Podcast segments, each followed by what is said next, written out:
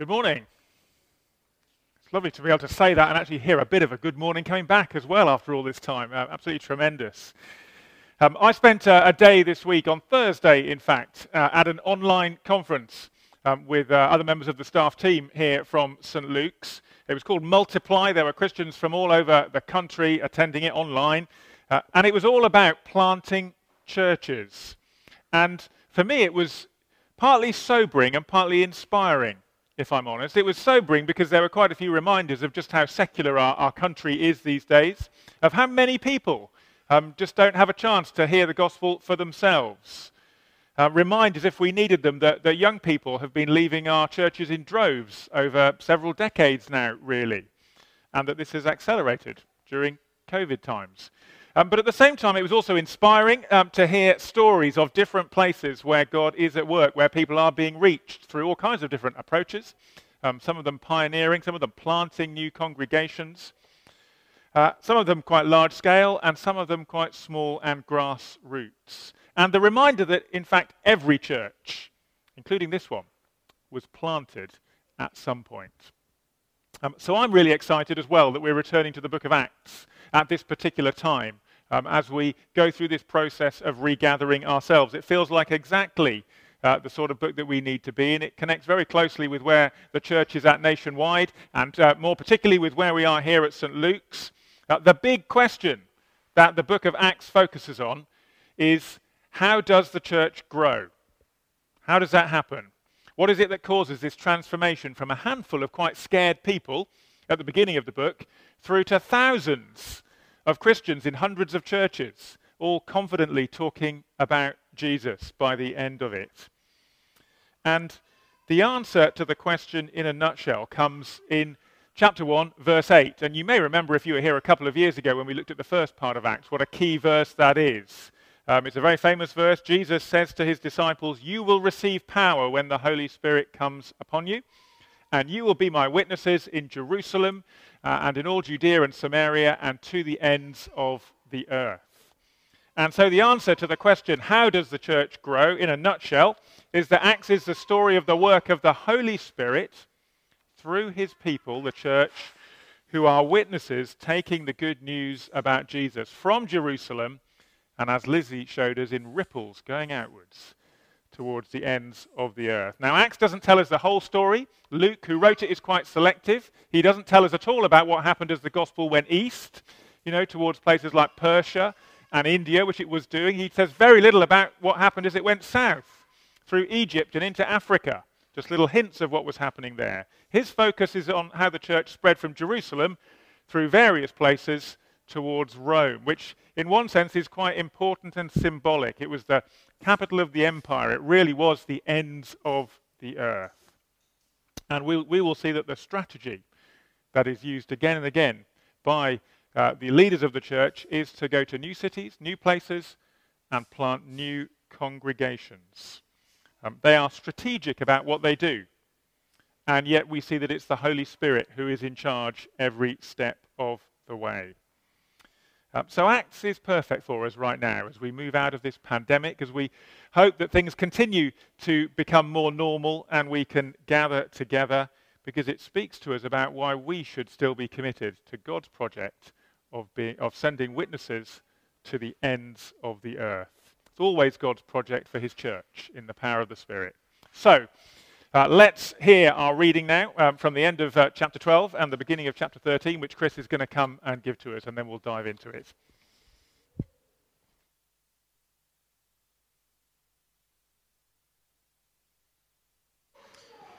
Our reading is Acts chapter 12, verse 25 to chapter 13, verse 12. When Barnabas and Saul had finished their mission, they returned from Jerusalem taking with them John, also called Mark. Now, in the church at Antioch, there were prophets and teachers Barnabas, Simeon, called Niger, Lucius of Cyrene, Manaen, who had been brought up with Herod the Tetrarch, and Saul. While they were worshipping the Lord and fasting, the Holy Spirit said, Set apart for me Barnabas and Saul for the work to which I have called them. So after they had fasted and prayed, they placed their hands on them and sent them off. The two of them, sent on their way by the Holy Spirit, went down to Seleucia and sailed from there to Cyprus. When they arrived at Salamis, they proclaimed the word of God in the Jewish synagogues. John was with them as their helper. They travelled through the whole island until they came to Paphos. There they met a Jewish sorcerer and false prophet named Bar Jesus, who was an attendant of the proconsul Sergius Paulus. The proconsul, an intelligent man, sent for Barnabas and Saul because he wanted to hear the word of God. But Elymas, the sorcerer, for that is what his name means, opposed them and tried to turn the proconsul from the faith. Then Saul, who was also called Paul, filled with the Holy Spirit, looked straight at Elymas and said, You are a child of the devil and an enemy of everything that is right. You are full of all kinds of deceit and trickery. Will you never stop perverting the right ways of the Lord? Now the hand of the Lord is against you. You are going to be blind for a time, not even able to see the light of the sun. Immediately, mist and darkness came over him, and he groped about, seeking someone to lead him by the hand. When the proconsul saw what had happened, he believed, for he was amazed at the teaching about the Lord.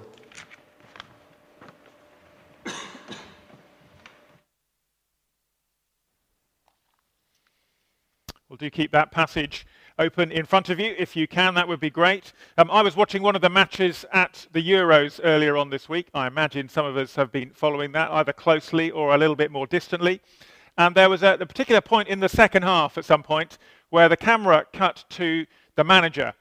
Uh, who was uh, gesticulating um, quite vigorously uh, in his technical area. And the commentator said something like this He's done his bit now. Uh, there's little more he can do to influence the outcome tonight. And I guess that's true to a large extent, isn't it, when you're a, you're a football manager? One of the uh, causes of great stress, which we often see written all over their faces, probably comes from the fact that, you know, once they've picked the team, once they've said what they've said at half time, once they've made their substitutions, they, are pretty impotent. They've just got to watch and wait and see what happens. Uh, some people think God is a bit like that too. Uh, you know, maybe he exists, maybe he is watching over us, but he's not actually involved, not in any real sense that makes a difference, at least. And sometimes I think as Christians there's a danger that we can live our lives as if God is like that, even if we wouldn't actually say that's what we believed about him. But the book of Acts is a reminder, again and again, in fact, that God is not like some kind of heavenly football manager, pacing his technical area, you know, fuming at the referee, shaking his fists, but not able to do anything about what is happening. Uh, in fact, in the opening verses of chapter 1, Luke tells us that in his first book, that's Luke's gospel, uh, he wrote all about what Jesus began to do and teach. And the implication left hanging there is that now in this second book that he's written, the book of Acts, he's going to write about all that Jesus continued to do and to teach. Which is why Acts begins with Jesus leaving the disciples physically as he ascends to heaven, but promising to return to be with them by his Holy Spirit, who will continue his work in them and through them. So Jesus is not like some kind of football manager, standing on the sidelines, watching what's going on, wishing he could do something, but knowing that he's already done his bit and he's just got to watch now. He is there, he's here, in the closest of relationships with his people, uh, animating and guiding every one of his players, every step of the way. And so our verses, the beginning of chapter 13 here, uh, we see this in practice, I think, in several different ways. Uh, the first thing we see is God gathering the team together. And there is no more eclectic team of people uh, than this group of apostles put together here in Antioch at the beginning of chapter 13.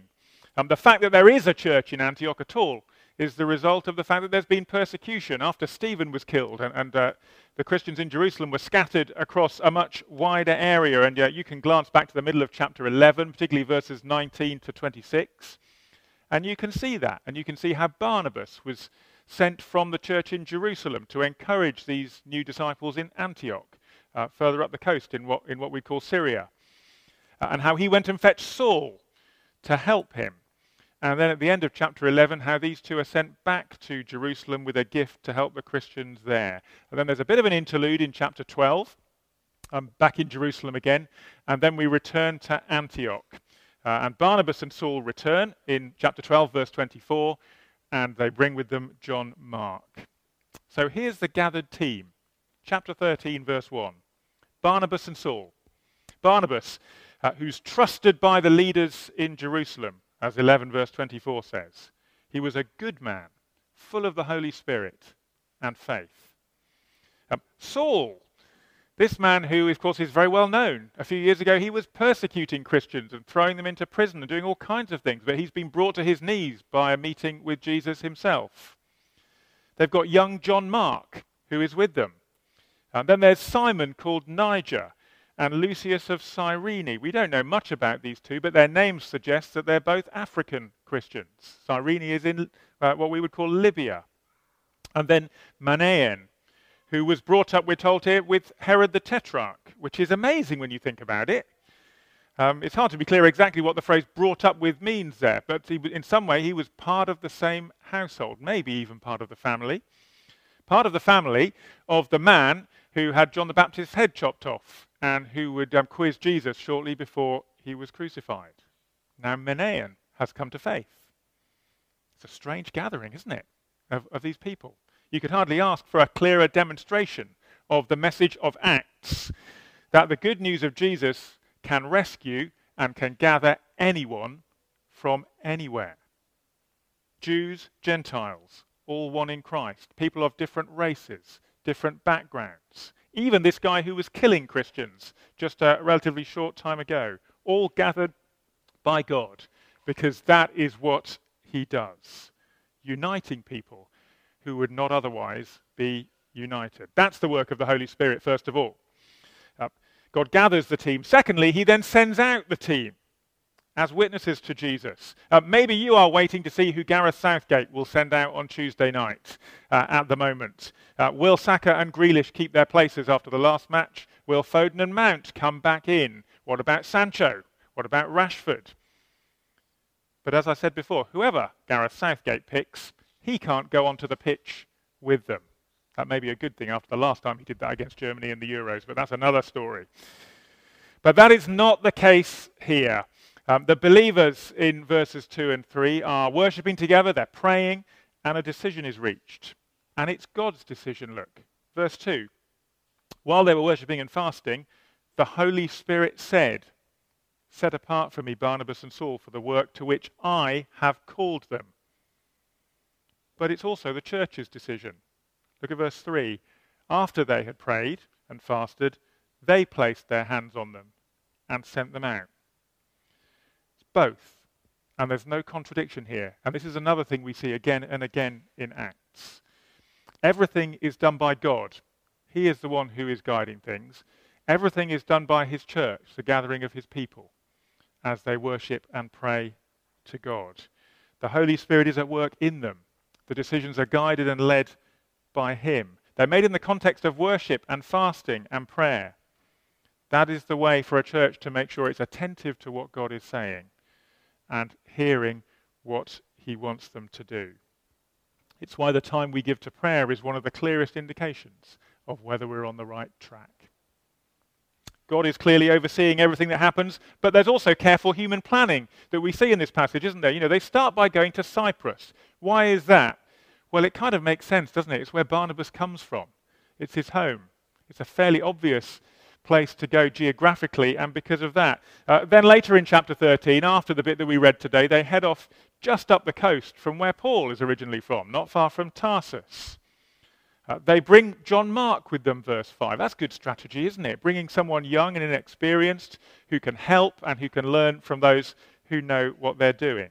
So there's real planning going on here. They're not just randomly heading off in all kinds of directions, and yet at the same time, it's all in the guidance and oversight of the Holy Spirit. Those two things are working together. And how are they sent out? What are they sent out for? To be witnesses, because that is the job of the church, right through Acts and right up to today as well. So the team is gathered, the team is sent out, and then the other thing which we see here is that God's word is declared as they go. Now, these apostles, they're sent out in the power of the Spirit, and they proclaim the word of God. And we see this when they're making disciples, and we also see it when they're being opposed uh, by these people on Cyprus. Um, they sail to the island. When they get there, they proclaim the word of God. That's what verse 5 says. Um, they travel through the island and they meet this sorcerer, this false prophet, um, this guy who's called Bar Jesus, but he's clearly got nothing at all to do with Jesus, does he? Um, he's trying to turn people, including the proconsul, kind of the senior official there, against the apostles and their message. Um, but look at verse 9. Saul, full of the Holy Spirit, who's at work again, looks straight at Elymas, which is his other name, the sorcerer, and says to him, You're of the devil. You're an enemy of what is right. You're full of deceit. You're perverting the ways of the Lord. Now the hand of the Lord is against you. You'll be blind for a time, not even able to see the sun. That is also the witness of God speaking the word of God. And sure enough, a fog descends and Elymas cannot see. And in verse 12, the proconsul hears and sees what has happened, and he believed because he was amazed at the teaching of the Lord. It's all the teaching of the Lord. It's God's word. It's being proclaimed. It's dealing with opposition and it's bringing people to faith. Just one little snippet there on Cyprus of what the Holy Spirit is up to. We're going to see much more of that as his witnesses travel around in the weeks to come. But I just want to ask, uh, before I close this morning, what does all this mean for us then? As a church, here in 2021, uh, nearly 2,000 years after all these things happened. And as I said at the beginning, I think this is really timely for us, that there are some great lessons for us to learn today. Um, first of all, simply that God is all about gathering people. Um, the word church from the Greek word ecclesia literally means assembly. Um, you, you've all seen Avengers Assemble, I imagine, uh, when we bring together not just Iron Man and Thor, but Hulk and, and all the rest of them into one movie. Well, this is Apostles Assemble, if you want to call it that. Uh, it's God calling all kinds of people from all kinds of background to come together, not just to believe the right things as individuals, but to be a people, a gathering, a community. Right now, gathering is so important for us, isn't it? After this last year that we've had, um, this strange time of being shut away in our own homes to at least some extent for all this time. Um, some of us have been able to meet at 6 p.m. here in church for the last few months. But even then, and even now, it's great to be here together, but we're still slightly separated. We're still having to follow careful protocols, aren't we? We're still missing those of you who are not with us in the building, and we know uh, that some of you aren't able to be here yet. I'd love to encourage those of you who can to come and give it a try on one of these Sundays in the coming weeks. Uh, gathering is part of what we're all about at the moment. That whole process of being drawn back together after a time apart. But then the second thing that we've been reminded of here in Acts 13 is that God gathers his people to send them out again. And so as we gather, we're not just like any other club that meets in the village. We're not like, you know, the tennis club or the football club or the WI or, or whatever it is that you belong to where gathering is the purpose. You know, it's, it's good to be together. Those things are all great. But we need to remember that as a church, as we are gathered together, it is always with the purpose that God sends us on mission, just like he did these people in Acts 13. And so this is a great time, even as we begin to come back together again over these summer months, to be reminded of what God is calling us to as a church family. You know, we've talked about the call to plant a new congregation in Thurmaston. Uh, and Steve Sweet is moving to Thurmaston this week. He's going to be licensed as our curate on Thursday night on Zoom. We're still slightly in that time. Um, the call to complete the hub project so that through it uh, we will have opportunities to share the love of Christ in different ways in this community where we are. You know, the opportunity to, to support a new worshipping community in Netherhall through the pioneering work that Matthew is leading. Um, the commitment to mission among our friends and our neighbours, whether it's through vitality or fun at four or whatever it is that we're doing as a church. We're gathered to be sent out as witnesses. So let's be praying about how God would use us in those things. And in all of those things, let's remember He's in charge. God is in charge. He is not Gareth Southgate. Uh, the Holy Spirit is with us. And as we make plans, as we must do, most of all, we need to be seeking to discern his ways. We need to be worshipping him and praying to him. Even fasting is suggested here, isn't it? Alien though that might be to many of us in the church today. And in all that we do, like these apostles, we need to be faithful to the word of God. Um, sometimes what it says might provoke opposition, sometimes from inside as well as from outside the church. Other times it will provoke responses of faith as all kinds of people from all kinds of places are called to know Jesus. Just like that proconsul there at the end of our chapter, who is amazed by the teaching of the Lord. And so let's pray that God would call us and guide us, even as he gathers us and sends us to be witnesses here in this place. Amen.